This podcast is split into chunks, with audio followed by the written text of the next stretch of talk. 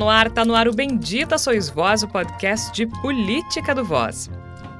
O Voz é um portal de jornalismo independente, colaborativo, experimental e premiado. Acesse voz.social. Voz com S. No Twitter e Instagram é Voz Underline Social e você ainda pode ouvir os episódios anteriores do Bendita no nosso site ou em outras plataformas.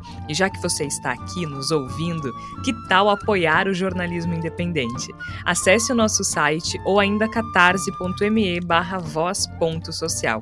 Há planos a partir de R$ reais para que a gente possa continuar produzindo jornalismo de qualidade ao longo de 2022. Nesta semana, chegamos ao programa de número 85, desde o início da pandemia do novo coronavírus, em que nós fizemos edições especiais e nos reunimos, cada um na própria casa, né? Reunimos de um jeito diferente para falar sobre o que nos afligia e ainda nos aflige. E, claro, para falar sobre política. E esse programa de número 85 é o nosso último programa do ano, o último programa de 2021. Então, não deixe de ser uma retrospectiva, mesmo que a gente ainda esteja no início de dezembro. E vocês notaram que a abertura tá diferente, né? Esse é o nosso presente de Natal para vocês, para vocês que nos ouvem sempre. Hoje, nada de ouvir a voz de Jair Bolsonaro. Esse é o presente do Voz a todos os ouvintes do Bendita. E se é uma retrospectiva, então vamos falar do que aconteceu em 2021. Claro, eu sou Georgia Santos e estou muito bem acompanhada da Flávia Cunha, do Igor Natush e do Tércio Sacol. Flávia Cunha, seja bem-vinda a este ano que foi tão confuso quanto o anterior, né? Obrigado, Georgia, Tércio, Igor, nossos ouvintes. Pois é, 2021 eu acho que foi um ano talvez mais desafiador, porque a gente já vem daquela porrada que foi, né, desde março de 2020 para todo mundo, uh, tanto no cenário político quanto uh, social, econômico e também nessa questão da saúde pública, né? A pandemia ainda existe, apesar das pessoas ainda Uh, muita gente está negando né, que a pandemia ainda está rolando, mas sim, ainda estamos em pandemia e a, a gente ainda precisa lidar com isso dentro do cenário político e nas nossas vidas também. Igor Natush, seja muito bem-vindo a este nosso último programa de 2021. A gente está tão nervoso para que esse ano termine que a gente está até antecipando a nossa retrospectiva, né? Com certeza, Georgia, Flávia, Tércio, ouvintes do Bendito Sois Vós, a gente está para usar um termo coloquial, né, nós estamos loucos que 2021 acabe, embora não sejamos necessariamente empolgados com as perspectivas de 2022. Né? 2022 tende a ser mais um ano de luta, mais um ano de resistência e mais um ano de papel muito importante do jornalismo para tentar colocar o Brasil num rumo menos destrutivo, menos brutal e menos esmagador. Eu acho que a gente tem que pensar nessa forma. A gente tem que pensar no que, que a gente pode propor para o que está por vir, do que, que a gente pode trazer para que 2022 seja um ano que aponte para frente e não esse eterno andar em círculos que a gente parece estar vivenciando há tanto tempo, há vários anos consecutivos é isso, e eu acho que a gente, aqui na nossa trincheirinha, trabalha um pouco nessa direção, sempre com a parceria, com o apoio de todos e todas que nos escutam e nos ajudam também a impulsionar a nossa ideia para frente. Essa é a ideia, né? A gente está aqui para isso, né, Tércio Sacol? Seja muito bem-vindo. Obrigado, Flávia, Igor, Georgia. Foi um, um ano complexo, vamos usar uma palavra suave, assim, mas, sobretudo, Georgia, foi é, um, um ano para a gente parar de falar que não pode piorar, porque piorou bastante em vários aspectos da nossa vida. No entanto, Georgia, eu também acho que foi um ano de muito aprendizado. E não falo só para a gente, falo para os nossos ouvintes também. Acho que a gente aprendeu e até se blindou um pouco mais. E como eu aprendi com um tempo de terapia que eu faço já, lá se vão alguns bons anos já, é, a gente precisa forçadamente colocar o óculos para enxergar alguma perspectiva de esperança, porque senão a gente vem a desfalecer, a gente fica combalido. Então, acho que também esse é um, é um olhar que a gente pode ver. Tem vitórias esse ano, a despeito de todas as derrotas que ficam sendo esfregadas na nossa cara. Ah, eu acho que a gente tem que resistir é parte disso, né? A gente associa sempre a palavra resistência a sofrimento, a dificuldade. E sim, né, é resistir a uma dificuldade, mas a gente também precisa se fortalecer para poder resistir, né? A gente precisa se fortalecer de várias formas. E acho que o que a gente faz aqui, a informação é uma forma de fortalecer as pessoas para resistência, mas também cuidar da gente, né? Cuidar da nossa saúde mental, é, cuidar das pessoas que a gente gosta, cuidar das pessoas que a gente ama usar máscara. Sim, usar máscara. A gente ainda precisa usar máscara, não custa lembrar, não é mesmo, Igor Natucha? Afinal de contas, pessoal, agora a gente está falando de, de uma retrospectiva de 2021, mas a gente já está olhando para 2022 com uma variante de uma letra grega que eu nem sabia que existia, que é a Omicron, não é mesmo? Como diz o nosso biólogo mais famoso do Brasil, Átila Yamarino, a gente tem um ou dois meses para o governo fazer alguma coisa com relação a Omicron. Sabemos que não vai fazer, então 2022 talvez seja tenso, não é mesmo? Mas a gente está aqui para fazer um programa leve hoje. A gente falou que pro, a gente tem um presente para vocês, que é não colocar a voz do Bolsonaro, que a gente sempre coloca, né? Os absurdos que ele fala ao longo do, do ano, a gente sempre coloca a voz do Bolsonaro, então a gente optou hoje por dar esse presente aos nossos ouvintes não precisarem ouvir aquela coisa horrorosa. E um outro presente também é tentar falar de 2021 com um pouco de leveza e dividir com vocês as coisas que a gente fez, as estratégias que a gente usou para que esse ano não ficasse tão pesado. A gente sabe que foi um ano difícil do ponto de vista uh, político e social, e econômico, né? A gente sabe, vocês sabem que a gente sabe, afinal de contas a gente fala disso toda semana. Crise sanitária, crise econômica, crise política. E é uma combinação bombástica, né? O que se chama de tempestade perfeita. A gente falou sobre isso em outros, uh, em outras produções do Voz, especialmente o Retrato da Miséria. Lá a gente fala como isso aconteceu, né? Como é que a gente chega em 2021 voltando ao mapa da fome, com uma crise política uh, não é sem precedentes, mas talvez sem precedentes na, na, no período democrático, né? Desde que retomamos a democracia no Brasil. Então, é um ano bastante pesado. E a gente vai tentar hoje trazer um pouco de leveza, apesar disso, porque precisa, né? É importante. É importante a gente parar, respirar e tentar uh, levar a vida com, com a leveza dentro do possível. Então, assim, não é um programa alienado, não é um programa alienante. É apenas um desabafo coletivo, né, gente? Hoje eu precisei dizer para um seguidor no Twitter que jornalista também é gente. Que nem tudo que a gente escreve é análise, que nem tudo que a gente escreve teve uma grande pesquisa por trás, que às vezes a gente, que é gente, só quer e precisa desabafar. Então, vamos encarar isso como uma espécie de uh, terapia não acompanhada coletiva aqui para a gente fazer esse desabafo. Mas, claro, se eu disse que não deixa de ser uma, uma retrospectiva, vamos retomar algumas das coisas que aconteceram esse ano. Hoje, eu, só, só, um parênteses aqui. Uh, o problema de se fazer retrospectiva cedo é que nenhum portal fez a retrospectiva, né, gente? Então, assim, não tem G1, não tem UOL para ajudar esta humilde jornalista. E eu, olha, e olha Jorge, eu, eu diria que eu não invejo a tarefa dos portais que estão, nesse momento, devem ter deslocado metade de suas equipes, no mínimo, Nossa. num trabalho incansável para recordar todas as coisas que aconteceram no ano de 2021, porque olha, é um ano Não. que valeu por 20 no ponto de e vista. E assim, né, gente? Antes de eu falar das datas e acontecimentos, eu não sei vocês, mas uh, vamos começar já o nosso desabafo coletivo. Vocês conseguem diferenciar o que aconteceu em 2020 do que aconteceu em 2021? Eu não consigo.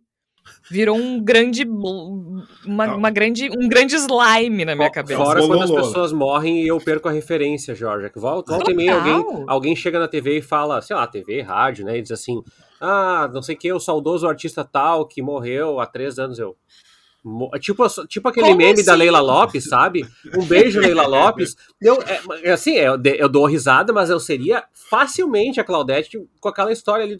eu diria, eu mandaria um beijo para Leila Lopes fácil, porque, gente, não, é o fluxo de informação volta e meia ele me pega no, no, contrapé. E olha que eu consumo muita informação jornalística no dia a dia. Mas volta e meia diz assim: vocês lembram do deputado tal? Bah, eu não lembro. Então a minha sensação é que eu não lembro. Eu não. É, o pior do que eu não saber a data é quando é. eu não sei do fato. Não, e eu vou, eu vou passar por alguns fatos aqui que eu selecionei meio. Vocês vão reparar que eu deixei o Bolsonaro praticamente de fora, tá? Porque eu acho que retrospectiva do que o Bolsonaro fez é ouvir o Bendita, né? Voltem, ouçam os episódios de novo do Bendita Sois Vós. Tá ali a retrospectiva das cagadas, com o perdão da expressão para quem está nos ouvindo, de Jair Bolsonaro. Então vocês vão ver que tem muito pouco aqui de Bolsonaro. Mas ao mesmo tempo eu vou, eu tenho certeza que vocês vão se surpreender com algumas coisas, tá? A primeira coisa que eu queria lembrar é que em 1 de janeiro de 2021, o livro 1984 e outras obras, né, do George Orwell, entraram em domínio público no Brasil e na União Europeia. É quase uma profecia é quase uma profecia, assim, né? Então temos ali George Orwell em domínio público. Divirtam-se. Mas aí a primeira coisa que me, que, que me chamou a atenção, no dia 6 de janeiro deste ano, de 2021, houve a invasão ao Congresso dos Estados Unidos pelos apoiadores do presidente Donald Trump. Quando eu olhei isso, eu falei, gente, isso foi esse ano. Isso aconteceu esse, neste ano, 6 de janeiro de 2021.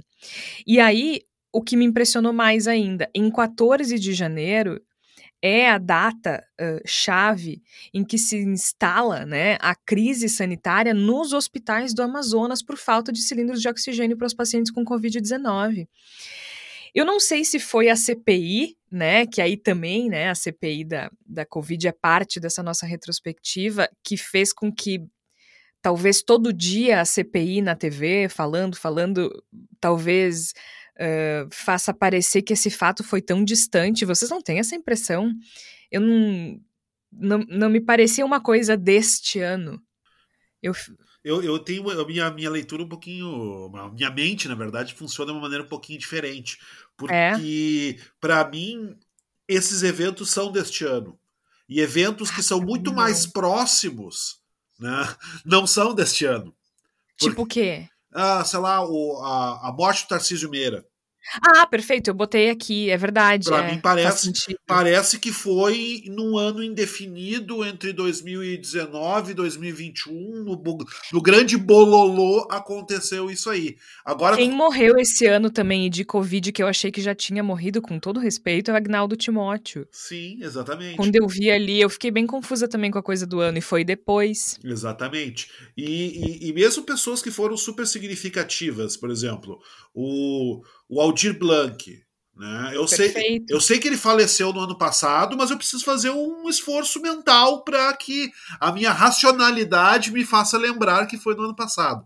Então, uh, mas me parece que, que os únicos pilares que eu tenho de que ano, de que houve uma passagem de ano, é justamente o que aconteceu no Capitólio, por exemplo. Ele é como se fosse uma das únicas coisas que servem para delimitar Como, um pra, pra, balizar, assim, tipo, isso. tipo, tá, ok, isso foi esse ano. Eu, eu engraçado, eu tinha uma impressão uh, uh, que tinha sido antes. Quer ver uma pessoa que morreu esse ano e eu, eu, lendo nessa. Porque, claro, né, gente, eu não botei, por motivos óbvios, eu não botei óbitos na lista, né? Mas, tipo, o Genival Lacerda, lembra de quem é esse Jeg? Nossa. Ele morreu esse ano por causa da Covid. Aí está. Em janeiro. É. Essa era algo que eu já não, não lembrava. Impressionante, né? Eu, eu fiquei assim, tá, tudo bem, ele era bem velhinho, né? Ele tinha quase 90 anos. Mas eu fiquei assim com essa. Com essa essa imagem. Aí a gente teve, isso sim, isso, é bem desse ano, né? Uh, ainda em janeiro, a gente tem a aprovação pela Anvisa para o uso emergencial das vacinas da Coronavac, né, em parceria com o Butantan, da AstraZeneca, que acontece em 17 de janeiro. Então, isso para mim sim é bem 2021, né? Isso até porque até poderia ter sido antes, mas como eu disse, não vamos falar dele hoje. Ou vamos tentar não falar dele hoje. Vamos acabar falando, não é mesmo? Mas vamos tentar. Então, isso sim, 17 de janeiro. E 20 de janeiro, a posse né, de Joe Biden e Kamala Harris uh, como presidente e vice-presidente dos Estados Unidos. E isso sim, isso aí que tá, né? Tu falaste, né, Igor, da invasão ao Capitólio marca essa passagem. Para mim, a passagem é isso, é, é, é, o Biden presidente dos Estados Unidos, assim, é um sopro de esperança para quem tem Bolsonaro no poder, né? A gente vê, não sei como é que o Tércio e a Flávia enxergam essa passagem, mas para mim o Biden no poder, sim. Ok, mudou o ano, 2021. Uma esperança nasce com essa posse. Não sei é, como é que vocês veem isso, assim. Pelo menos o, o janeiro, para mim, ficou com essa. Com essa coisa. Eu não lembrava que tinha sido esse ano. É, eu, eu, eu acho que esse é um, esse é um, um evento catártico, Georgia, que muda a configuração geopolítica do mundo. Mas, sobretudo, e desculpa a minha insensibilidade, muda a maneira como o governo Bolsonaro se vê dentro de um contexto global. Porque antes ele fazia, é, e desculpa de novo a simplificação, mas eu acredito que o governo Bolsonaro se via e ainda se vê como parte de um movimento de reação às instituições globais que papapá, é. papapá. Eu compartilhei no áudio do, do, no áudio não, desculpa, no grupo do do Whats do, do, do Bendita, é, um print de uma bolsonarista, Quanon, ou qualquer coisa que valha, falando que o mundo é, é, é, tudo é uma holografia e você pode chegar nas estrelas andando. A Terra é convexa, você pode chegar nas estrelas andando, né? E, e se eu a conhecesse, eu gostaria muito de dizer, olha, eu pago uma passagem para te tentar ir, né, atrás dessas estrelas andando, mas assim, ó, não desiste, tá? Vai até o final. E uh, eu, eu tô, só vai, só vai. Eu estou trazendo isso porque a minha sensação é que esses movimentos eles têm um, uma, uma ruptura na ideia de que eles estão avançando, né? E uh, o próprio governo Bolsonaro, para mim, tem uma curva, claro, a sua impopularidade, a sua incompetência, a sua fragilidade, a sua debilidade intelectual, a sua fragmentação política, tudo isso acontece. Agora, tem um fenômeno maior que é: se tu não é parte de um movimento maior, se o Trump está perdendo, se no Peru um presidente de esquerda avança é, sobre a Fujimori, que é a, a, aliada do Jair Bolsonaro, de certa forma, né? É, tu começa a olhar tu, na Argentina, né? O Alberto Fernandes, apesar de todos os problemas que está enfrentando. Começa... Aliás, o Menem morreu esse ano, não? Também, é? acho que foi. É, acho que uhum, foi. foi. E aí a gente tem um fenômeno, Jorge, que para mim é o seguinte: o governo Bolsonaro diz assim, e no fundo, tá? No âmago, ele começa a olhar e diz assim: talvez a gente não seja parte de algo maior. Talvez a, a gente queira ser maior e tenha que tentar de outra forma. Daí a gente faz centrão, é. compra mais deputado, não que não viesse sendo feito. Ah, então isso então, é o que o Biden define, entendeu? Quer ver uma coisa? Tu falou centrão agora, né? Porque em fevereiro não teve carnaval, né? Mas sabe o que que teve? Sabe o que, que, que, teve? O que, que teve em fevereiro? Alguém lembra do que teve em fevereiro? Rodrigo Pacheco eleito presidente do Senado Federal e Arthur Lira eleito presidente da Câmara dos Deputados, minha gente. Que é o novo presidente Vocês acham do Brasil, que é né? pouca... Exatamente, muda tudo. Aliás, não... foi também em fevereiro que prenderam o Daniel Silveira, né? Deputado federal do PSL do Rio de Janeiro, por decisão do ministro Alexandre de Moraes após ele ter publicado aquele vídeo em que ele fazia ataques aos ministros e tudo mais. Fevereiro foi um mês muito agitado nesse aspecto político, digamos assim. E aí a gente chega em março. Março é, é um mês de é um mês interessante, assim, porque a gente tem o ministro Faquinha anulando as condenações do ex-presidente Lula, né, relacionadas à Operação Lava Jato, que foi a decisão que tornou Lula uh, elegível novamente. Né? Então, isso, isso muda toda a configuração do xadrez político.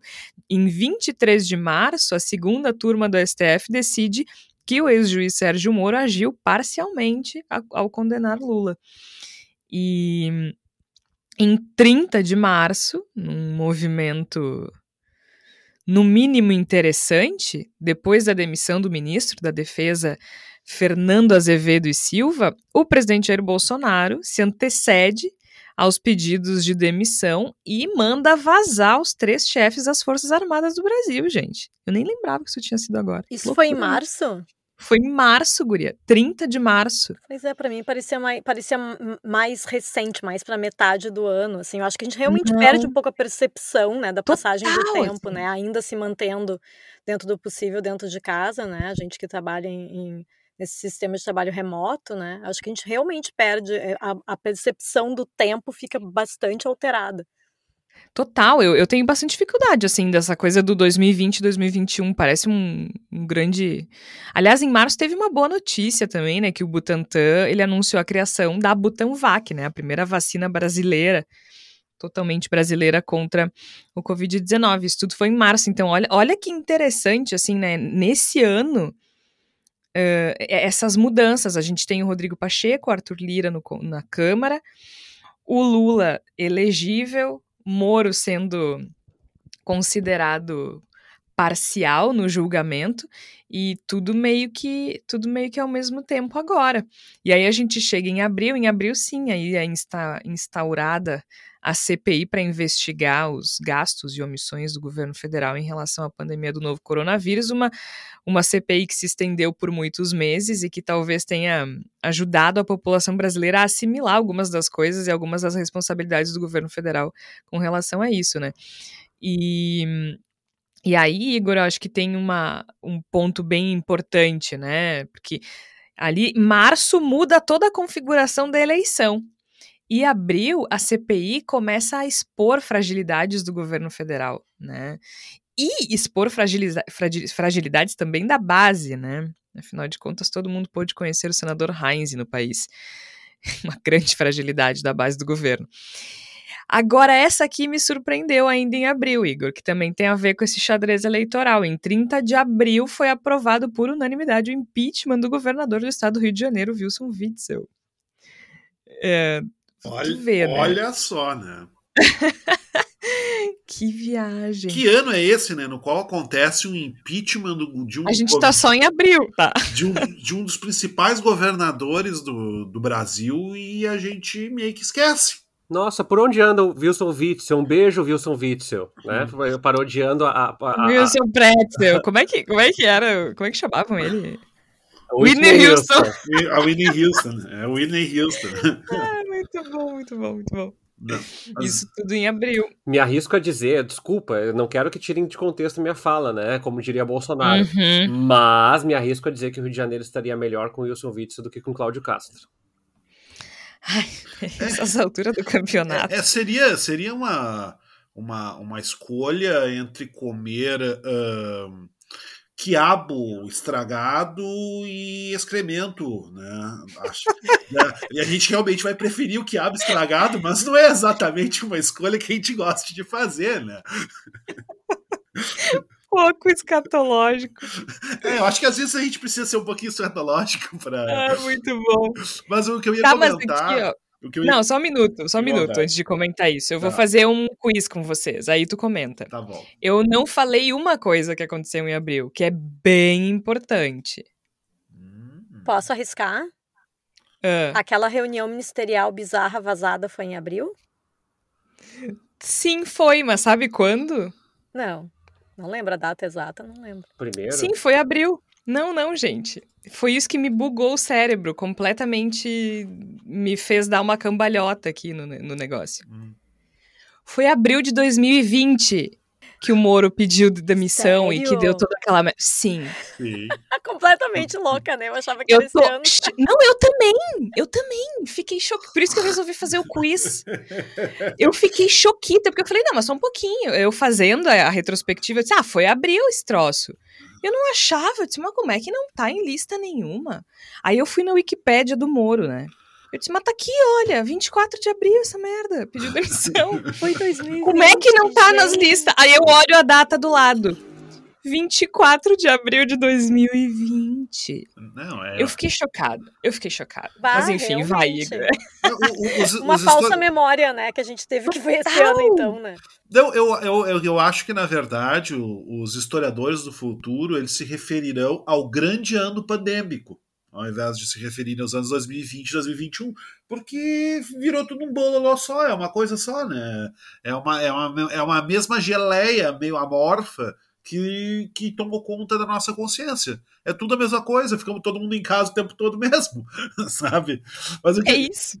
É, o que eu ia colocar só com relação a, a, ao início da CPI é fazer apenas um breve comentário de que da, da série de, de atrações terríveis que nós tivemos no ano de 2021, a CPI foi uma das que nos entregou melhor entretenimento, né? E não apenas no sentido de nos mostrar desgraças que nós sequer imaginávamos, ou que nós imaginávamos, mas não tínhamos conhecimento com o nível de detalhe, com a riqueza de detalhes que a CPI nos trouxe, mas tem também essa coisa super importante que é de mostrar que é possível compreender a dimensão do que está acontecendo que por mais que a nossa mente esteja confusa, que a nossa convivência esteja abalada, que a gente tenha dificuldade de sequer pensar alternativas diante do turbilhão que é sobreviver todos os dias ao Brasil, que ainda é possível a gente pelo menos entender em que estágio nós estamos. Eu acho que esse foi um grande mérito da, da CPI que trouxe né, os heróis que talvez o Brasil é. não mereça, mas os heróis que o Brasil precisa. A gente tem é, hoje. É verdade, acho que é isso mesmo. Acho que é, bem, é, uma, é uma, forma bem interessante de, de, de colocar, assim, é isso que a gente precisa no momento. Exatamente, a gente precisa. É o ideal? Não. exato. Não é. Gente, mas é o que temos. A gente fica feliz de ter figuras como Renan Calheiros, como, como uh, baluartes de um processo de, de reconsideração de toda a nação brasileira? Bom, eu pessoalmente não fico. Mas se é ele que está à disposição para fazer esse serviço e ele faz esse serviço, vai em frente, Renan. Tá valendo, amiguinho. Vamos, Vamos embora. É isso aí. Agora, em, em abril, eh, internacionalmente, a gente tem no dia 20 de abril a Justiça, a justiça dos Estados Unidos condena o, o Chauvin pelo assassinato do George Floyd, né? Esse sim um julgamento histórico que mobilizou uh, a comunidade antirracista internacional. E em 9 de abril deste ano morreu o príncipe Philip, duque de Edimburgo, gente, no Reino Unido, com 100 aninhos. Príncipe consorte, né? Philip, duque de Edimburgo. Eu confesso que até eh, olha como são as coisas, o cara com 100 anos eu pensei, mas morreu.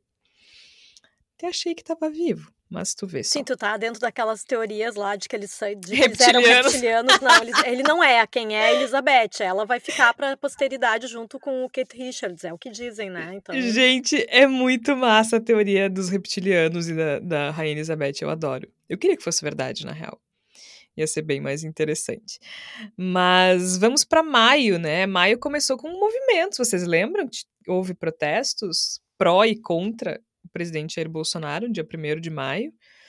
Mobilizações aí que já começaram a dar o tom de como de como seria assim a vida política do presidente ao longo do ano. Mas eu fiquei bastante é, impressionada, assim, porque foi em 4 de maio que faleceu o Paulo Gustavo. Uh, também, né, dentro dessa dessa confusão que a gente fica, que o Paulo Gustavo, infelizmente, acabou se tornando Uh, infelizmente faleceu vítima da Covid-19, né, aos 42 anos, e acabou se tornando um, um símbolo né, da, da luta contra contra o obscurantismo, não é nem só contra o vírus, né? Não é nem só contra o coronavírus, é contra o obscurantismo, né? É, eu acho que também tem uma, um detalhe que o Paulo Gustavo representa. Muitas pessoas que estavam absortas, e, e isso é uma coisa que eu falei muitas vezes aqui no Voz, é, a gente está perdendo a, a, capacidade de sensibilizar com fatos que outrora nos sensibilizaríamos demais, assim. Então, uh, como falou o Igor, né? Se a gente tivesse, sei lá, em 2011, um governador impeachmentado, nossa, a sensação é que eu tenho é que a gente ficaria semanas discutindo isso, porque é, é grave, é grande, né? Agora, eu não lembrava, sinceramente, que o Witzel tinha sido impeachmentado. Eu também não. E... É, é, sabe que quando eu li ali, Tércio, sabe o que, que eu lembrei depois, e aí fez sentido? Do depoimento dele na CPI. Sim, aí sim ele foi jogar o troço no ventilador. Ele não teria feito isso em outra circunstância. Eu não tinha isso. feito essa associação. Isso. Foi ele na CPI, que aí foi aquele escândalo todo, né? É, e, Só que maio foi um, um, mês pesadíssimo, porque eu não tinha me dado conta, né? Eu tava lendo ali, teve a questão da morte do Paulo Gustavo, e no mesmo dia foi aquele atentado na escola em Santa Catarina, no município de Saudades, em que três crianças e duas professoras fica, foram assassinados. E no dia 6, dois dias depois, foi a chacina na favela do Jacarezinho. 29 mortos e duas pessoas baleadas. E ainda em maio, dia 16, morreu o Bruno Covas, prefeito de São Paulo, aos 41 anos, vítima de câncer. Eu, é, olha o que foi o mês de maio, sabe? No Brasil foi um troço avassalador. É. Um troço avassalador. Inacreditável. E, Não, e... e aí, em 31 de maio, para coroar, o Brasil, a Comebol anuncia o Brasil como a sede da Copa América. Não, e, e esse caso, para mim, do, do, do, Paulo Gustavo, eu, eu, eu lembro de um choque de, de sensibilidade das pessoas. Porque nós. É, é, eu sempre achei, Jorge, é, que. que quando as pessoas morressem aos borbotões, assim, 100, 200, 300 mil pessoas, ninguém seria capaz de passar por isso com popularidade. É, ninguém seria capaz de, de ser um genocida e não ser percebido como um genocida.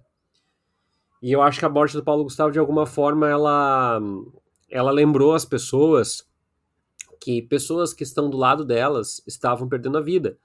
É, isso aconteceu entre pessoas muito próximas de mim, assim, de gente que ficou lamentando por muito tempo, assim como foi desculpa avançar, mas a Marília Mendonça agora no acidente, muita gente que sensibilizou demais, até com familiares não tinha tido esse, é, esse choque, digamos assim.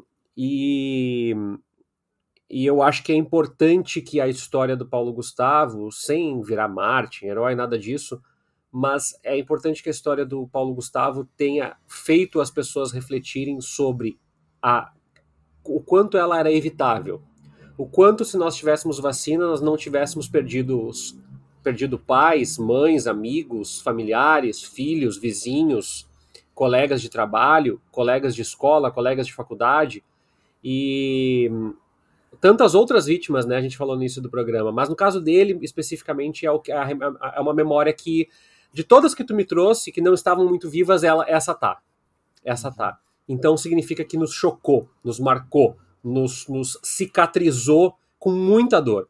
Então, me parece que é, é uma marca do sangramento do governo Jair Bolsonaro é, a, a, dor, inclusive a demora do Jair Bolsonaro para se solidarizar com a família, porque, como sempre diz o Igor, ele é incapaz de se solidarizar porque ele não tem empatia. Ele não é um ser humano regular nas suas faculdades é, emocionais. Então, nesse sentido que eu achei interessante esse fato aí.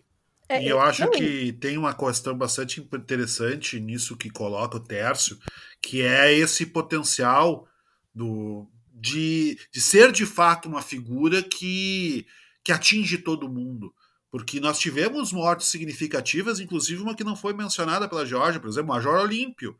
Ele morreu em março de 2021. Isso, é verdade. Foi uma morte, foi uma morte muito impactante do ponto de vista político, mas que não teve esse potencial emblemático que o, que o Tércio menciona. Não teve essa força. Até de... pelas inconsistências dele, né? Exato. É, ele, ele, é um, ele era um político importante, mas ele não era uma figura capaz de. Não digo nem unanimidade, mas de ser uma é. pessoa que atinge todo mundo nas diferentes esferas de sociedade. É verdade. Não, Mas é.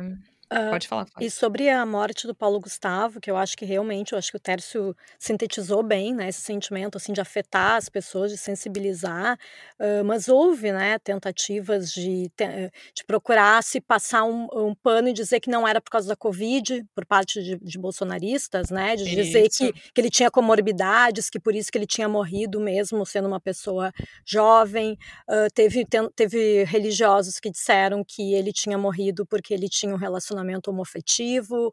Então também despertou, né, esse ódio de parte da sociedade que infelizmente a gente sabe que também é uma marca desses anos de pandemia e bolsonarismo, né? Mas eu acho que também despertou na parte uh, mais rica da sociedade brasileira o alerta de que a pandemia também afetava pessoas ricas e privilegiadas, né? De que Paulo Gustavo teve acesso aos melhores tratamentos de saúde e não sobreviveu, né? E eu acho que isso aí também resultou em uma maior pressão para que realmente houvesse a vacinação, porque até então se tinha essa ideia de que, ah, tá, os pobres que morriam, né? Porque não tinham acesso ao atendimento hospitalar, porque não tinham acesso uh, ao atendimento médico de ponta, por isso que morriam né, de Covid. E aí acho que a partir dali também, né, a, a, elite começou a se dar conta de que sim, de que poderia atingir essas pessoas que tinham privilégio financeiro. É. E, né, eu acho que isso aí também foi uma marca do que ele deixou, né? E uma pessoa que também ajudava muito as pessoas, né?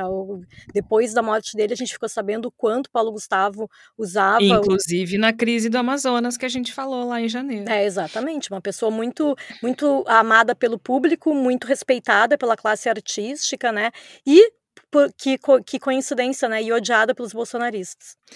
Agora, junho é, é meio que a coroação triste disso que a gente está falando, né? Porque é em junho que a gente alcança a, o número, a marca de 500 mil mortos em decorrência da pandemia do novo coronavírus, né? Da Covid-19. Um número desolador que a gente sabe que é subnotificado, né? A gente sabe que é maior, o número de verdade é maior, e ao mesmo tempo a gente sabe que esse é só um número. Uh, a quantidade de gente afetada, direta ou indiretamente, por essas mortes é, é imensurável, né? Por outro lado, começa assim um movimento muito uh, de, de, eventos que vocês vão se surpreender, eu acho, pelo menos. Principalmente em julho. Porque em junho, a gente tem assim, ó. É, é em junho que rola aquelas, aquelas buscas pelo serial killer, o Lázaro. Foi junho desse ano. Tá? Rapaz, eu não lembrava disso. eu também não. Eu fiquei, gente, como assim, né? Elas começam dia 9 de junho e terminam dia 28. Então foram 20 dias, o junho inteiro, o Brasil seis falando meses do atrás. Paulo do Lázaro. Seis... Seis, seis meses atrás. É inacreditável. Um, e aí, mas para mim o mais. Uh, teve uma ótima notícia, foi dia 23 de junho que o Ricardo Salles deixou o Ministério do Meio Ambiente, né? A gente sabe que o substituto Joaquim Álvaro Pereira Leite um, não, não é muito diferente, mas pelo menos finge, né? Que, que a gente. O Ricardo Salles deixou o ministério em 23 de junho. Mas o que me surpreendeu mesmo, tá? Em junho, eu não sei, eu tinha a impressão que tinha sido ontem. Olha como são essas coisas, né? Algumas coisas a gente acha que foi há mil anos, outras. O, o Faustão vazou do Domingão, 17 de junho. Depois de 32 anos, o Faustão, o Fausto Silva, né, deixa a Globo e o comando do Domingão, e aí eles substituem pelo Super Dança dos Famosos uh, com o Thiago Leifert. Eu, o Thiago Leifert não tá mais nem na Globo. Vocês estão entendendo isso, né? O Thiago Leifert nem tá mais na Globo. Então, eu, eu não sei, eu tinha a impressão que tinha sido agora, sabe? Fiquei meio bugada, como dizem os mais jovens. Vai, o programa não. do Luciano Huck no domingo tá horroroso. Ah, desculpa esse comentário Ai, alheio, mas é, é que não. não mas é, tem tá que muito fazer. ruim, tá muito ruim. Não, e... E, e, talvez a saída do, do Fausto Silva, do Domingão, tenha feito com que a gente não tenha Luciano Huck como candidato, né? A nada. Ah, mas é bem, bem interessante. É, isso, eu né? acho que isso aí É bem importante. Isso é tão importante quanto o Lula ser elegível é o Luciano Huck ou, não ser. Ou seja, mesmo sendo uma porcaria, o programa do Huck é maravilhoso. É todos maravilhoso. os domingos. mas ele faz o quê, Tércio? É basicamente os mesmos quadros do Caldeirão? Ou é diferente? Sim, o programa. É, é, ele transpôs. Eu vi um dia que tinha aquele troço da. Tipo, quem quer ser um milionário. Isso, esse é, esse é o grande mote do programa dele, assim. Mas ah, a pegada é tá. é muito parecida com. Se os nossos ouvintes quiserem. O que ele já fazia. Assim, é. Às vezes eu fico lá na casa da minha avó cuidando dela no domingo e, e, e ela gosta muito do Luciano Huck. Ela já não, não entende mais, tá com processo cognitivo comprometido, mas é, uhum. ela gosta do Luciano Huck. E é muito... A minha avó adorava o Rodrigo Faro. E é muito interessante, sabe, Jorge? Porque é muito parecido o programa. E aí a sensação que tu tem é, é sábado. Bah, é muito bizarro. É sábado. Isso, né? é... é, eu vi isso uma, eu vi uma vez e fiquei com essa impressão, assim. É, e aí o é quadro é do, do, do, Quem Ser Milionário se arrasta, fica tipo gigante, demora. Daí eu achei bem cansativo. É. o Faustão vai ter um programa diário na, na Band, né? Na Band. Agora, julho, para mim, é o bombástico mesmo. duas coisas. Alguém sabe o que aconteceu em 14 de julho? Não sei. Alguém arrisca? Não? Ninguém? Não. Tempo! o presidente Jair Bolsonaro é diagnosticado com obstrução intestinal e internado em Brasília, gente. Ugh. Ah, é aí. verdade.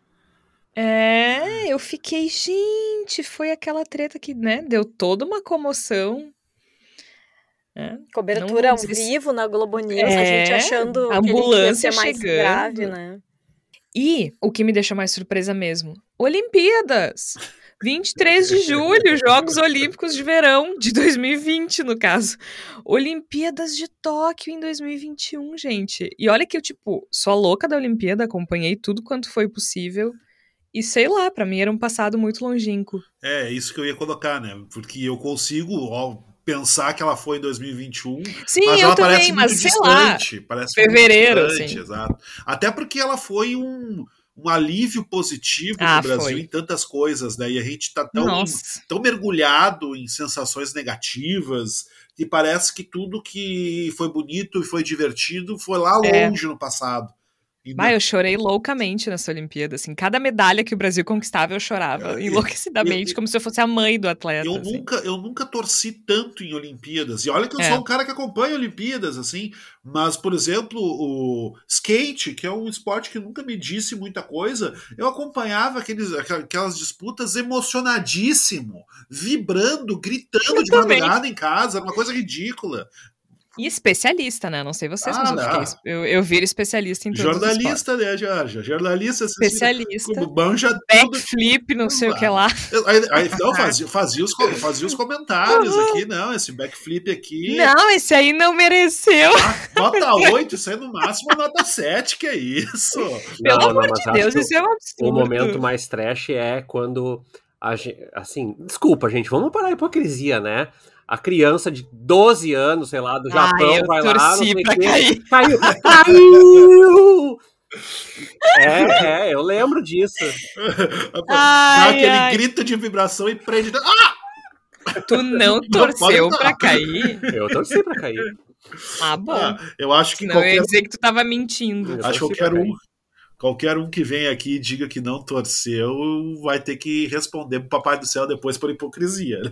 É, assim, ó, se alguém quiser me Pior, acusar de hipocrisia ou torcer pra no, no, no vôlei feminino, que eu acompanhei mais do que o masculino, é, eu, eu devo ter desferido alguns comentários meio xenofóbicos aqui na. Porque assim, toda vez que elas, as brasileiras enfrentavam uma outra seleção, eu dizia assim, ó, essa russa não sei o quê, essa chinesa não sei o quê. Então, assim, é, foi um desfile Não, de tragédias a- o meu acompanhamento do vôlei feminino. É, eu não me orgulho do meu comportamento também. e te- e as teorias de conspiração que circulavam durante a Olimpíada de que estava tudo comprado pelos japoneses para derrotar os brasileiros. Nossa, o que foi o surf quando o Medina perdeu? Meu Deus, Não, a galera eu- pirou. E todo mundo fazendo altas investigações para encontrar sinais de que Adoro. de que estava comprado. Cara, brasileiro é muito massa, né? Porque eu tava. Eu não sei vocês, mas não teve a menor graça ver salto com vara sem vaia. Porque na Olimpíada do Brasil, que aquele francês ficou todo, ai, estão me vaiando, isso não é atitude. Ah, faça-me um favor, sabe? Brasileiro manja dos Paranauê, né? ah, Impressionante. que isso, meu. Aquela, a melhor parte da Olimpíada foi a vaia no francês. Ai, mas é uma atitude antidesportiva. Quem tem que, tem, quem tem que ser querido é quem tá lá, não a torcida. Azar. Só imagina, vai dizer pra, pra, pra torcida de, de futebol que não pode vaiar. Tá, então eu só quero pedir desculpa publicamente para as russas, que o meu, obje- meu objetivo não era atacar elas de forma direta, era só torcer pro Brasil mesmo. Ai, adoro, adoro, adoro. Gente, que loucura, né? 2021, Olimpíadas. E aí a gente vai pra. Ah, não, ainda tem o incêndio na Cinemateca. Nossa! 29 de julho.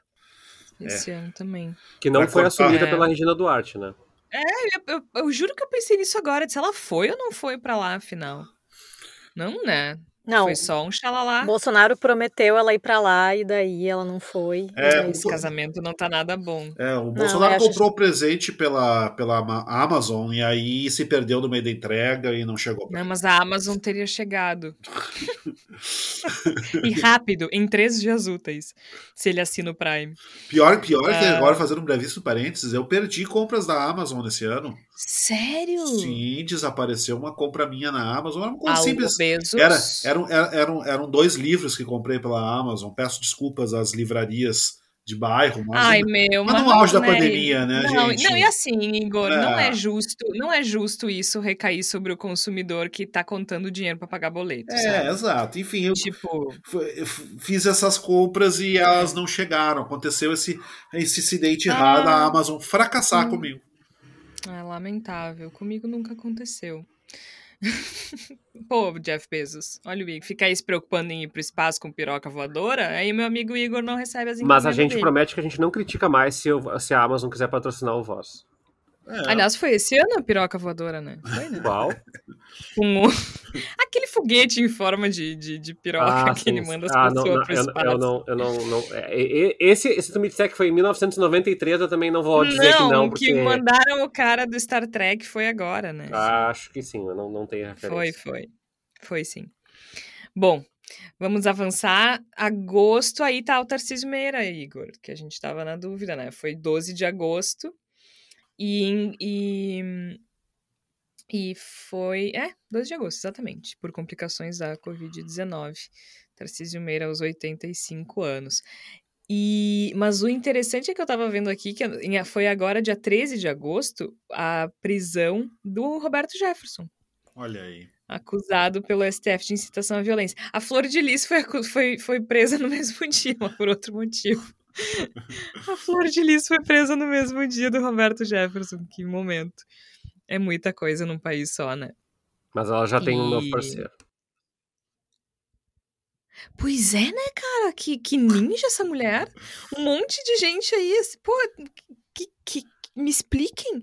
A mina tá presa, aí- mata o marido, né? Enfim, acusada de mandar matar o marido, mas tá lá namorando. A reza ali é forte mesmo da É. pastora. É a reza, a reza, Jorge.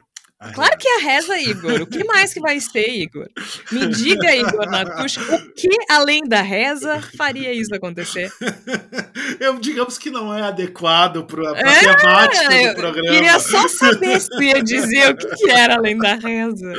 É, Pervertido. Esse cara é muito corajoso, né? E uma Só saudação especial mais, a todos os nossos ouvintes que leram por muito tempo, como eu, Flor Delis, e demoraram muito tempo para perceber que se chamava Flor Delis. Uma- assim, ó, um salve à honestidade de Tércio Sacol. Mas sim, Flávio, o cara corajoso. Meu Deus. é. Olha, o cara, a, a mina tá presa por mandar matar o marido O- e consegue casar. O cara está praticamente entregando a vida ao amor, né? Uma coisa impressionante. Ao amor mesmo, não é mesmo? Ao amor. Ai, ai. Que loucura, gente. Tá louco. É inacreditável. Ah, bom, a gente tá. Me perdi até a flor de lia, com a flor delis. Ah, a gente tá em agosto, né? Foi vim. Olha aí, isso é importante. Eu tinha na minha memória que fazia mais tempo. Foi em 26 de agosto o atentado terrorista no aeroporto de Cabul, né, capital do Afeganistão. 170 afegãos e 13 militares americanos mortos, pelo menos 200 feridos. E 31 de agosto é declarado o fim da guerra do Afeganistão, né, com a retirada das tropas americanas. Depois de 20 anos de intervenção, o Talibã retomando o controle do Afeganistão. Joe Biden E tem aquela grande imagem icônica, né, Georgia, das pessoas Isso. se agarrando ao avião para fugir do país, o controle do Talibã, e uma série de matérias que sucederam depois. Muito importante colocar em perspectiva, porque as pessoas, quando analisam geopolítica ou olham para os fatos, elas sempre procuram a quem elas têm que apoiar, quando na realidade, na maior parte do tempo, é tudo sobre interesses, e quem mais perde, quem mais sofre, é o povo. E o povo afegão foi quem mais sofreu é, com, com, com, essa, com esse abandono dos Estados Unidos, não porque os Estados Unidos eram benéfico ou benevolente, qualquer coisa que valha, mas porque as pessoas perderam completamente, em grande parte, pelo menos, a sua, as suas expressões de liberdade individual, sobretudo as mulheres, professoras e os juízes no, no, no Estado controlado pelo Talibã. é simbólico que isso tenha acontecido, porque em 11 de setembro deste ano lembramos os 20 anos dos atentados das Torres Gêmeas nos Estados Unidos. Então houve uma série de homenagens às vítimas do ataque de 11 de setembro de 2001. Como o tempo passa, né, gente? Meu Deus do céu. Tava pensando assim, 20 anos é muito tempo. Eu lembro de chegar da escola. Uh, foi de manhã, né? Eu lembro de estar tá chegando da escola, assim, numa época em que não tem celular, não tem smartphone, a gente não, não fica sabendo das coisas se tá na rua, né? Eu lembro do meu pai, assim, parado de pé na frente da TV imóvel, com, tipo, chocado, assim, ele não... Pra quem conhece meu pai, o meu pai imóvel e sem falar é uma coisa... Ele tá muito chocado. Não, é fora do normal. E eu falo pouco perto dele, pra vocês terem uma ideia. E ele tava assim, paralisado olhando. E eu na hora não entendi muito bem, né? Eu demorei alguns minutos e ele não conseguia me explicar o que estava acontecendo. 20 anos, muito louco. 20 anos. Mas, antes do 11 de setembro, houve o 7 de setembro aqui no Brasil, gente. Aqueles protestos todos que acho que, de certa forma, mudaram a forma como o governo de Jair Bolsonaro enxerga o próprio poder, né, Igor? Porque houve aquela tentativa de invasão à Praça dos Três Poderes, houve muita bravata por parte do Bolsonaro num ensaio de golpe, sim. Né? Ele não, eu não diria que ele tentou um golpe, mas eu diria que ele mediu a temperatura né? É, eu já seria pra um ver se podia. Eu já seria um pouquinho Tu já disse que tentou, tentou né? golpe. É. Para mim ele tentou golpe. Eu acho que ele mediu a temperatura, mas de qualquer forma houve ali essa intenção. 7 de setembro deste ano. É, inclusive eu considero que, que de certa forma o, o 7 de setembro foi entre aspas o final do, do, do, governo do Bolsonaro. Porque... É, eu acho que é, é uma simbologia bem interessante, porque a gente falou que não ia falar do Bolsonaro e a gente não tá falando das. Mas falar do final do mas, governo pode. Mas né? isso, isso pode, isso pode. Porque, porque me parece que que o golpe de Estado, né, a, instauração de um regime autocrático, tendo Jair Bolsonaro como o déspota menos esclarecido da história da civilização, esse sempre foi o, o, talvez a grande concretização do movimento bolsonarista. Né? Sempre foi o sonho de que Bolsonaro, de certa forma, se tornasse uma permanência no tempo. E o 7 de setembro demonstrou que isso não acontece, não vai acontecer que o Brasil nesse não vai rolar, amigão. Que não vai rolar, que o Brasil precisaria degradar muito mais do que já degradou, e olha que coisa horrorosa, pra, para que Jair Bolsonaro tivesse as forças necessárias para isso e ele não terá tempo para isso. Então acho que ali a minha leitura agora, minha leitura de final de ano assim, é de que o golpe, né, e aí eu reforço essa minha leitura de que aconteceu uma tentativa de golpe de Estado no dia 7 de setembro de 2021. O golpe do Bolsonaro fracassou, e com o fracasso do, do, do, golpe, talvez tenha se encerrado o governo Bolsonaro, e talvez, isso o futuro vai nos dizer com mais clareza, a gente possa ser até mais ousado, de dizer que encerrou o bolsonarismo enquanto movimento viável. Que agora a gente percebe claramente o bolsonarismo procurando um novo Bolsonaro para chamar de seu. Que não encontre, mas acho que já tem um bem limpinho ali, prontinho para assumir esse papel. De né? banho tomado, terno de banho vestido, tomado. aquela é. coisa. E uma voz linda. A Flávia que gosta. Fazendo fono, já se preparando É, para tentar pensar em fazer, fazer discursos como presidente. Ele Não, perguntou não pro Bial o que, que o Bial achava da voz dele. E o Bial disse que tá melhor, Flávia. Pois é. é. Será que tu não tá sendo injusta? Eu acho que Pedro Bial sabe bem mais, né? Acho, acho que ele sabe bem mais de agradar a Sérgio Moro do que a gente. Ele sabe bem mais mesmo. Não tenha dúvida, não tenha dúvida. Bom, isso foi setembro, né? Aí outubro a gente tem algum movimento interessante, porque no dia 3 de outubro, gente, é, é revelado, né, o Consórcio Internacional de Jornalistas Investigativos e vários parceiros de, da mídia publicaram aquele conjunto de mais de 11 milhões de documentos vazados de 14 empresas de serviços financeiros, conhecido como Pandora Papers. E quem é que aparece nos Pandora Papers com offshore e, e lucrando com a alta do dólar? Quem? Quem? O senhor PG. PG.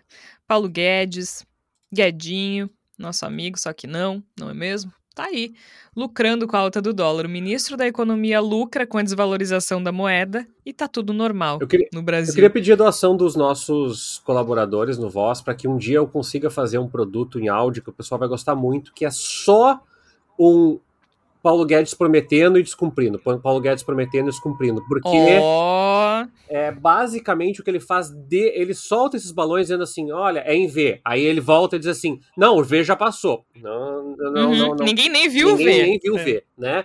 Ah, o V virou A. Ah, mas tem uma, uma recessão técnica. Veja bem, mas a qualidade da nossa recessão técnica é, é uma coisa surreal, né? E, e a... É que a nossa recessão é boa até. E a, explica... a nossa recessão é legal, a... a... nossa crise ela tem um sentido, tudo é bom. E a explicação dele, dos papers, é basicamente assim, não cometi nenhuma ilegalidade. Tudo bem, mas é absurdamente imoral. A, a maior liderança do, do governo Jair Bolsonaro está ganhando com a própria crise que ele ajudou a fomentar dentro do Brasil. É, Pelo amor, né? E, Pelo amor. E ele ganhou milhões. Ele sai do governo muito mais milionário do que entrou, porque o dólar está mais alto. Tudo normal. Agora, no dia 6 de outubro, teve uma boa notícia para a comunidade internacional, inclusive, porque a OMS ela liberou a vacina contra a malária. Isso é uma conquista histórica, né? Especialmente é, para o continente africano e é muito triste que a gente veja assim esse paradoxo, né? Porque a gente tem no dia 6 de outubro a OMS liberando a vacina contra a malária e no dia 26 de novembro detectando a variante Ômicron na África do Sul, justamente porque o continente africano não foi atendido com a quantidade de vacinas da forma como deveria, né? De novo sendo sofrendo desse descaso da comunidade internacional que se preocupa com o próprio umbigo e os países chamados subdesenvolvidos que se virem, né? É um, é um reflexo bem cruel da forma como a gente pensa a saúde no mundo, não só no Brasil, né? Aqui a gente já falou de algumas coisas que deixa bem claro o descaso do governo em questão com a saúde pública e a crise sanitária, mas o mundo também não age de forma adequada com relação a essa pandemia e a gente está vendo aí o que é possivelmente um retrocesso. Mas em novembro o, o, país foi assolado por mais uma tragédia, né? Dia 5 de novembro, a morte da cantora Marília Mendonça, uma das mais populares na atualidade do Brasil. A queda de um avião de pequeno porte no interior de Minas Gerais, matou cinco pessoas, entre elas a, a cantora Marília Mendonça. Foi uma tragédia que é como se a gente não aguentasse mais sofrer, né? Eu uh, nunca fui fã dela, mas isso não, não, importa, não vem ao caso, né? Quando a gente vê uma pessoa tão jovem, tão talentosa, com tantos fãs, com família, enfim, né? É, é, é uma coisa que que, que, machuca muito, né? Que machuca, machuca o coletivo que já tá tão esmigalhado, né? Tão esmigalhado, tão difícil. É como se a gente não conseguisse sair do luto. Vocês não têm essa impressão? Porque quando a gente começa a respirar com relação ao coronavírus em função do, do aumento da vacinação, vem variante, vem uma tragédia de magnitude nacional, e agora ainda, né, já entrando em dezembro, depois de nove anos, agora no dia 1 de dezembro, a gente começa, começa o julgamento dos acusados da tragédia da Boate Kiss que deixou 242 vítimas em janeiro de 2013. Então a gente é, parece que a gente não consegue se recuperar de um luto eterno, né? não sei como é que vocês veem isso, e eu queria saber como é que vocês fazem, o que, que vocês fizeram, Flávia, Tércio e Igor, ao longo desse ano para lidar com isso. Porque como o Igor falou antes que houve alguns, algumas válvulas de escape, né? Acho que a Olimpíada foi um período super interessante para a gente respirar um pouco e se sentir brasileiro de novo e, e achar nossa bandeira bonita e, e, e, celebrar com os atletas que se dedicaram tanto. Né? Acho que resgatou uma espécie de, de, de um senso de identidade, de comunidade, de pertencimento. Mas a tragédia é tanta, a gente está num, num, contexto de crise política, econômica, social, de fome, que é difícil lidar com essas questões, né? Então eu queria saber o que, vocês fizeram assim ao longo do ano, quais foram as válvulas de escape dos jornalistas do Voz. Flávia Cunha, o que que tu fez? Conta pra gente. Sei que a Flávia é bem regrada. Ah, sim, pois é, porque eu, eu descobri na, na rotina uma forma de manter a minha saúde mental, que a gente que trabalha de forma remota e de maneira autônoma, né, como eu sou como produtora cultural, a rotina quem faz sou eu, né? Então eu poderia simplesmente acordar cada dia num horário, fazer as coisas cada dia num, de um jeito, mas eu prefiro manter uma certa disciplina mesmo, porque é a forma com que eu fico menos ansiosa. E aí dentro dessa rotina eu tenho exercícios físicos diários, que é uma coisa que quem me conhece há mais tempo, há 10 anos, por exemplo, eu era completamente sedentária e antes ia na academia só três vezes por semana por obrigação, fazendo aquela cota de exercícios que eu achava que era o suficiente. E aí, durante a pandemia, em especial nesse ano, na minha retrospectiva pessoal tem isso, né? Em fevereiro de 2021 eu comecei, eu me inscrevi numa plataforma online de exercícios físicos, achando que não ia dar certo. Pensei, ah, nossa, que coisa esquisita, que coisa meio bizarra ficar aqui treinando na frente de um vídeo, mas deu certo, eu me adaptei e faço todos os dias mesmo, faço tipo sábado e domingo também, mesmo às vezes estando completamente de folga, faço a minha maneira de manter a minha sanidade, a minha disciplina. Uh, ao contrário dos meus colegas aqui de podcast, eu não sou nada, né? Não, não sou nada fã de esportes, então as Olimpíadas não me serviram enquanto vocês estavam vibrando pelo Brasil. Eu estava lendo romances policiais, foi o que eu fiz muito durante esse ano uh, porque romances policiais eu acho que são tem um enredo muito simples, né? Uma fórmula muito simples em que a gente e prende, né? A gente fica a gente fica envolvido. Isso, e era meio que era foi a minha alienação mesmo, né? Assim foi a forma que eu descobri e principalmente porque tem enredos que são muito fáceis, né, naquela fórmula, né? Quem matou, por que que matou, e a gente já sabe que no final vão ter todas as respostas. E eu acho que é isso que por isso por isso que me prende esse tipo de leitura, porque eu acho que a gente está no momento em que a gente não tem muitas respostas, né? A gente não sabe quando é que a pandemia vai acabar, a gente não sabe quando é que essa sensação de luto coletivo vai acabar. A gente não tem a menor ideia, né, do que, que vai. Quer dizer, a gente até pode ter algumas, algumas projeções, algumas apostas, mas a gente não sabe o que, que vai acontecer no cenário. e eu acho que a essa altura, acho que a essa altura a gente também já desistiu de cravar coisas, né?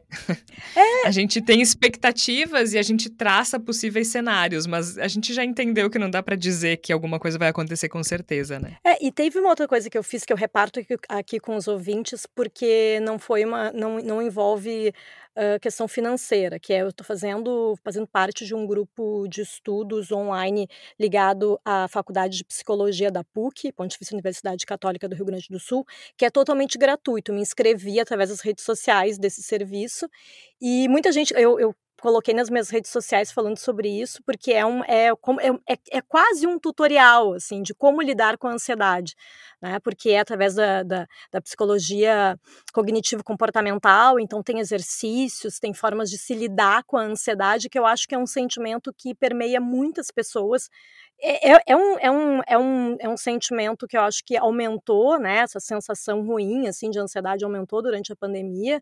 E então existem esses serviços gratuitos, né? Muitos deles oferecidos de forma online e que não, não depende, né? Depende da gente ter um, só um pouquinho de tempo e de disciplina para participar e que eu acho que é uma maneira legal da gente tentar cuidar da nossa saúde mental. Tércio Sacol, qual foi tua válvula de escape? Não, Secar o Grêmio? Não, não é... Nem isso tem dado certo ultimamente. É... Ah, tá, Tércio. Tá. Nos últimos não, não deu certo. Nos últimos sim, dois jogos. Não é, sim. Não, é. O, o, Corinthians, vai, vai, o Corinthians vai, vai ganhar do Juventude. É, eu sou sempre pessimista. É. Eu sou sempre pessimista. é, eu eu não, não tenho bons exemplos para dar, que nem a Flávia. Eu sucumbi bastante esse ano. A minha saúde física e mental deteriorou muito. Uh, mas eu quero reforçar o conselho que eu dei lá no início do programa, Jorge, que foi. Acho que uma coisa que eu aprendi, com, principalmente com terapia, é que eu sou uma pessoa que, que por, por essência, tendo ao pessimismo, né? Nato, assim. E, e a gente perde de, de olhar para algumas perspectivas positivas, então eu vou tentar usar o voz a favor disso. Esse foi o primeiro ano que eu, como jornalista, ganhei prêmios. Eu sempre exercício muitas atividades burocráticas e tal, chefe de reportagem, pauteiro, escala, essas coisas, essas funções são importantes também para o funcionamento do jornalismo. E na, a gente está gravando numa terça. Né? Na quarta-feira eu estou indo para Brasília receber o prêmio CNT em nome do, do Voz, é, em nome porque foi a equipe do Voz que produziu, e é, é uma coisa que é inimaginável para um, um, veículo que está trabalhando cada um de casa e a gente está pensando no próximo mês com os nossos passinhos de formiga, mas que estão chegando lá, né? Voz que é finalista do Prêmio Ari, Voz que é finalista do Prêmio FEPAM, Voz que é finalista do Prêmio Ministério Público do Rio Grande do Sul, Voz que é vencedor do Prêmio Honda de Jornalismo esse ano. Então. É... E dos direitos humanos. E dos direitos humanos, menção honrosa no Prêmio Direitos Humanos. Então, é, acho que olhar para. Em primeiro lugar, Tércio, a gente ganhou uma. E o trabalho de crônica da Georgia Santos é em primeiro lugar, eu estava pensando só no áudio, né? Mas o trabalho de crônica da Georgia Santos em, em primeiro lugar no trabalho do, do, dos direitos humanos, Prêmio de Direitos Humanos, que é um prêmio nacional de jornalismo também. E é uma coisa importante, Georgia, porque se a gente não parar e sacudir um pouquinho a cabeça e disser, olha, tem coisas legais acontecendo, as coisas legais elas ficam lá embaixo. E a gente olha pro dia e diz assim, é, foi mais ou menos assim. Eu fui escolhido para Ninfo duas vezes esse ano, eu ganhei prêmio jornalístico, eu comecei a fazer coisas uh, aqui em casa, eu comprei um apartamento, é, eu consegui ficar próximo da minha avó, que foi um dos motivos para ter voltado a São Paulo em 2013. Então a gente começa a olhar para algumas coisas e diz assim, sim, as coisas no macro não estão melhores, estão pelo contrário piores mas a gente tem motivos para celebrar e a gente precisa celebrar. Pode ser com uma janta, pode ser com uma série, pode ser com um sono estendido, pode ser com um passeio com os cachorros, mas a gente tem que celebrar, porque senão a gente sucumbe. E eu sucumbi várias vezes e eu tive que parar e dizer: opa, mas hoje eu consegui o tal frila, hoje eu consegui tal coisa. E eu acho que nós e nossos ouvintes também têm que olhar para trás e dizer das coisas que nós conquistamos, que nós conseguimos celebrar, que nós conseguimos ter nem que seja, Georgia, a vida. Porque vários dos amigos e conhecidos que tiveram Covid ou que tiveram outros problemas de saúde sobreviveram. E também isso é um motivo para celebrar num, num contexto onde a vida vale tão, tão, tão, tão pouco para o presidente Jair Bolsonaro. A gente tem que celebrar estar vivo, estar juntos, estarmos unidos para enfrentar esse governo e para termos dias onde a gente possa ver, sem ter que limpar tantas vezes o óculos, as coisas boas que acontecem no nosso dia a dia. Muito bem lembrado. Igor, o que, que tu andou fazendo nesse 2021? Pois eu acho que o Tércio nos dá uma, uma deixa bem interessante para o que eu ia colocar, porque eu acho que a gente vive tempos que são parte celebração e parte banalização da morte. Né? A gente vive momentos nos quais uh, o, a tendência do mundo e que é potencializada por pessoas terríveis como o atual presidente da República do Brasil é de que a morte não importa. A morte é uma circunstância banal, uma coisa que acontece todos os dias, que pode acontecer com qualquer um a qualquer momento, e que importa se as pessoas estão morrendo. Para de chorar, para de mimimi, vá trabalhar, vá tocar o barco para frente, não dá para parar só porque tem gente morrendo. E a gente vive um cenário no qual isso é martelado de uma maneira muito doentia e muito adoecedora, eu diria, se é que não cometa um quase neologismo, mas eu acho que ajuda a explicar. Então, talvez um dos nossos mais poderosos gestos de resistência num cenário como que a gente está vivendo seja justamente a celebração da vida e não digo apenas no sentido de, de reproduzir a obviedade muito verdadeira de que toda vida é importante, toda vida deve ser preservada, mas também celebrar um pouco a banalidade que, que envolve a vida. Se a gente tem a banalidade do mal, talvez a gente possa também potencializar a banalidade do bem, fazer com que a vida seja prazerosamente banal também. Então, eu acho que. Eu, eu também tive um ano que não foi dos melhores do ponto de vista de saúde física e mental. Foi um 2021 bastante complicado nesse sentido, de modo geral. Mas eu penso que o que de melhor eu pude fazer durante o ano e que teve efeitos muito positivos em certas situações, em certos momentos, foi justamente poder curtir um pouco a banalidade de certas coisas, a ingenuidade, é. às vezes, a, a, brincadeira quase alienada. Eu acho que muitas vezes isso foi o que me salvou. Total. A risada eu nem boba. Diria quase alienada, eu diria alienada mesmo. Né? A risada, isso, a risada boba, o, a brincadeira sem sentido, ou então aquela, aquele momento que pensa, quer saber, eu vou ficar revendo os episódios do seriado, Isso. aquele que eu gosto. Nossa, eu já tô até, de, já de, até decorei fala de Seinfeld, The Office, tudo já sei falar. Isso. Exatamente. Então eu, eu, eu, eu, fiz um pouco isso. Boa parte do meu ano foi meio que de metade de redescoberta e metade quase busca de oráculo em coisas do passado é... que eu já tinha lido, que eu já tinha visto e que me fizeram bem, porque eram lugares de conforto, eram lugares onde eu já tinha estado. Eu fiz coisas bem parecidas também nessa linha, porque eu tô num período já um, um ano e pouco num momento de dúvida, num momento uh, de, eu não diria insegurança, é dúvida mesmo sobre o que eu quero para mim, para minha vida, para as pessoas que eu gosto. E Sim. quando a gente mergulha nessa nessa nessa situação de reflexão, muita coisa aparece, né? Algumas coisas dolorosas, algumas coisas difíceis de lidar, outras melhores, outras nem tanto e assim por diante. Então, a gente acaba buscando conforto, né? E foi a, a primeira coisa que eu entendi nessa reflexão é que eu quero. Eu não quero viver para trabalhar. Por mais que eu goste do meu trabalho, e eu gosto, vocês sabem disso, e, e eu gosto de ser jornalista e de fazer jornalismo, e eu enxergo o propósito nisso, eu não quero viver para trabalhar. Eu quero que o trabalho faça parte da minha vida de uma forma saudável. E esse equilíbrio é muito difícil. Então eu estou tentando ajustar isso. E, e essa coisa do trabalhar menos envolve amar mais, né? Estar com as pessoas que a gente gosta e curtir essas pessoas e curtir o momento da forma que a gente entender. Como disse o Tércio antes, né? Pode ser uma janta, pode ser um, uma videochamada, pode ser mandando meme e figurinha idiota no WhatsApp, o que for para manter contato com gente que eu amo, sabe? Deixar a gente querida perto. Uh, isso, isso me salvou muito esse ano, assim. Isso, espumante e vinho, confesso. Não vou mentir. E carboidrato. Mas acho que. A carboidrato ajudou muito por aqui é. também, Jorge. É que carboidrato é amor, sabe? É. Vamos falar é a verdade. Amor. Se a gente tá é falando de amar isso, mais, envolve comer isso. mais carboidrato. Exatamente. Desculpa. É, carboidrato é a versão comestível do amor. É isso, pelo amor de Deus. Então, vinho, carboidrato, tamo aí. Mas brincadeiras à parte é um pouco é um pouco isso, assim, buscar mais amor, né? Porque tá faltando, né, gente? Tá faltando no mundo, tá faltando nesse país. Então, se a gente puder espalhar amor e amar mais, é o, é o caminho, sabe? E a forma com que a gente vai fazer isso, cada um pode encontrar a sua. Mas eu por aqui cozinhei bastante, dancei bastante, fiz muita yoga, li muito, livros antigos, antigos no sentido de que eu já tinha lido, né? Uh, livros novos, descobri autores, gostei muito.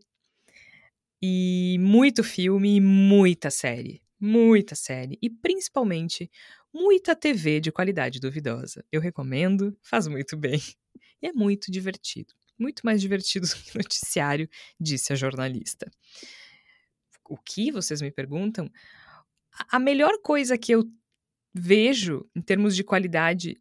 Eh, eu não tô falando de séries, tá? Tipo, eu tô falando de aquela coisa que tu liga e tá passando na TV. Digamos que o que é de melhor qualidade é Food Network. É, o, o resto eu até prefiro nem falar, assim. Eu amo Food Network. Irmãos, amo, a, amo. irmãos à obra, Irmãos à obra é, é luxo perto das outras coisas que eu assisto. E, e o mais legal é que eu não me sinto mal. Tem um cara no Food Nem Network um que ele fica viajando pras, pras padarias e confeitarias. Ai, eu amo, é o Paul Hollywood. Isso, é Paul Hollywood. E eu tenho uma raiva enorme da vida dele. Porque assim, eu olho pro programa e falo assim: que filho da mãe, essa é a vida que eu escolhi, ele roubou, porque ele é mais velho que eu. Mas assim, é, é muito legal para quem gosta de cozinhar e, e, e normalmente eu olho para as coisas e digo assim, hum, vou colocar na minha lista e vou fazer. E eu não faço. Mas Aí é eu fiz. me faz muito tu bem. sabe que um dia eu fui procurar, ele tava em Israel, tá? E ele tava falando de o Paul Hollywood, para quem não conhece, é basicamente padeiro, tá, gente? Então é pães e coisa assim, e confeitaria. E aí ele tava em Israel e ele visitou uma padaria do em que os, os, os proprietários eram do Iêmen. E eles tinham uns tipos de pão muito loucos, muito diferentes para comer com falafel. Eu amo falafel. E eu fiquei obcecada por uma massa específica que eles faziam, que era uma massa de pão com fermento biológico. Era como se fosse uma panqueca mais sólida. E eles não assavam o pão, eles faziam na frigideira. Vocês não estão entendendo. Eu revirei a internet para achar a receita do tal do pão do Iêmen. Porque ele não deu a receita no programa, ele só mostrou. Eu, eu, sério, eu fiquei obcecada por uns três dias até achar a receita do tal do pão do Iêmen. Eu até tô procurando aqui para quem se interessa. É maravilhoso. Aí eu fiz em casa. Como eu disse, carboidrato é amor. Eu fiz em casa e. É Zalábia o nome do pão. É bem fácil de fazer, mas é uma bomba, tá? Tu come um e tu quer, tipo, ficar deitado por três anos no sofá, assistindo mais Food Network. Mas é isso, né? Agora a gente vai se aproximando do final desse episódio que foi diferente, que foi especial, relembrando algumas das coisas que aconteceram nesse ano, coisas boas, coisas ruins, sem muito critério jornalístico, assim, só uh, o nosso feeling em algumas pesquisas, tentando deixar de fora as bobagens que o presidente fala para não sobrecarregar o nosso ouvinte. Esse foi o nosso presente para vocês. E dividindo com vocês um pouco daquilo que a gente fez e daquilo que nos ajudou ao longo ao longo desse ano, né? Então, cada um com suas estratégias. A minha é carboidrato, vinho e TV ruim. A da Flávia é exercício. Os guris foram mais reflexivos, né, Flávia? A gente foi extremamente superficial nessa, mas tudo bem, tá valendo. Pois tá valendo. é. Mas, mas, mas sabe que, que eu tava pensando que é até interessante isso, porque as é. pessoas costumam dividir quem faz exercícios físicos em ai, a pessoa é marombada, é burra, não tem capacidade de reflexão. E eu acho que as pessoas podem ser várias coisas, né? Eu acho isso. que às vezes a gente coloca em caixinhas, assim, né? E eu acho que é legal isso, a gente poder compartilhar sem ter vergonha disso, né? Porque às vezes fica aparecendo assim, ai, ah, tá, sou blogueira fitness aqui falando sobre a plataforma de exercícios físicos, mas na verdade faço muito pela questão de saúde mental mesmo. Mas mesmo que, que não fosse pela questão de saúde mental, né? Não tem problema nenhum. Não, concordo. É. E também, vinho, mas muito controlado, né? Eu tomo uma vez, duas por semana no máximo, porque se deixar, eu, o Brasil me, obriga me, me obrigaria a beber todos eu os já dias, é o né? contrário. Eu bebo todos os dias, mas muito pouquinho. Eu, eu sou aquela pessoa da meia taça no almoço, meia taça no jantar. Ah, não, eu tomo mas uma aí... garrafa, duas. É, claro. Mas é isso que eu tinha colocado, né? A gente tem que claro, brigar exatamente. pela ba banalidade do bem, né? Não, precisa ser só a banalidade do mal. A gente pode fazer a, a, encontrar a nossa felicidade em coisas que supostamente não, não são elevadas. A vida não precisa ser elevada, a vida precisa ser boa e positiva. Exatamente. E, e, a, e, a, gente é diferente, então as coisas vão ser diferentes.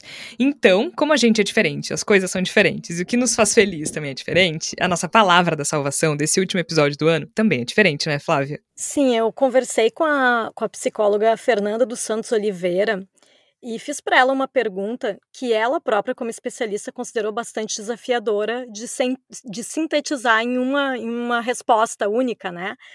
Perguntei para ela como é que as pessoas poderiam fazer para lidar emocionalmente com um 2022 que tem eleições, Bolsonaro e pandemia. E aí a Fernanda dá a resposta dela. Diante de tantas adversidades, eu acho que o fundamental é a gente não descuidar do autocuidado. Uh, especialmente no autocuidado que diz respeito à saúde emocional, sabe? Porque não é fácil a gente continuar tendo paciência, não é fácil a gente tentar ter o discernimento, né? Uh, daquelas pessoas que muitas vezes a gente ama, convive e discordam totalmente, né, na maneira de pensar o um, um mundo, as situações, né? As questões éticas, uh, enfim, é muito difícil a gente conviver com pessoas que acabam uh, ferindo a nossa maneira de sentir e perceber o mundo. Uh, eu acho assim que a gente tem, tem que ter paciência, a gente tem que tentar procurar fazer com que uh, a razão às vezes se, se sobreponha algumas emoções, porque é muito difícil a gente controlar, né, as emoções negativas que às vezes nos atropelam diante de tudo isso. Mas se a gente conseguir ter momentos de autocuidado e tentar um, um convívio assim com pessoas que efetivamente nos fazem bem, e não que a gente tenha que conviver só com quem concorda com a gente, acho que não é por aí também, mas se a gente conseguir ter conversas mais con construtivas, sabe, eu acho que a gente acaba uh, refletindo sobre algumas questões e quem sabe a gente não consegue até de um meio uh, de uma maneira pacífica, né, uh, tentar compreender o que que o outro pensa e quem sabe transmitir o nosso ponto de vista e assim construir junto, né, uma maneira diferente de, de pensar o mundo. Eu não sei, eu acho, acho assim, me vem à cabeça paciência, autocuidado e, e também ser um pouco seletivo nas nossas relações, tentar não acessar tanto uh, essas notícias e, e essas falas assim que possam nos causar revolta, mas ao mesmo tempo com as pessoas que, que a gente ama e que vale a pena trocar uma ideia, que a gente consiga fa fazer isso de forma racional, pacífica e amorosa.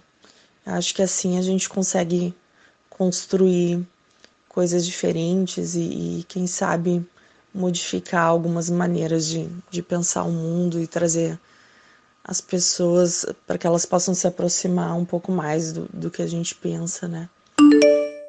Então é isso, né? Paciência e autocuidado são as recomendações da nossa especialista. Eu acho que tá, tá certo, né? Sem dúvida. Eu acho que se tem uma coisa que eu aprendi, eu, eu devo ter falado isso em algum outro momento aqui do, do Bendita, é que eu aprendi a ser gentil comigo. Eu não tô falando de pandemia, tá, gente? Porque eu não sou daquele tipo que acredita que no. Ai, a gente vai ser melhor do, depois do sofrimento. Não, a gente não precisa sofrer para ser para viver bem. Uh, eu falo que ao longo dos anos. Acho que o amadurecimento também mostra isso pra gente, né? Que a gente precisa ser gentil com a gente. E quando as coisas estão difíceis, aí é que isso se torna necessário, né? Então, fica essa recomendação profissional de, de, de paciência, de ter paciência, e a minha recomendação de que sejamos gentis uns com os outros e conosco. Então, lá no início do episódio, eu falei que esse seria o último episódio do ano. Ele vai ser o último episódio assim, né? Nesse formato que vocês ouviram. Mas a gente não vai deixar os nossos queridos ouvintes do Bendita Sois Vós desamparados até sabe-se lá quando, né? Então, o que, que a gente planejou para vocês? Nas próximas semanas, vocês vão receber aqui no feed do Bendita trabalhos que a gente produziu em outros canais. Então vocês vão ter acesso aqui no feed do Bendita aos nossos documentários e alguns episódios do Todo Dia 8, além de um episódio especial para a primeira semana do ano. Esse sim vai ser muito especial. Na primeira semana de janeiro de 2022 vai ter um, um episódio feito especialmente para os nossos ouvintes. Em fevereiro, a gente volta com edições especiais do Bendito Sois Vós sobre temas que a gente considera muito caros e que precisam ser abordados de uma forma mais cuidadosa.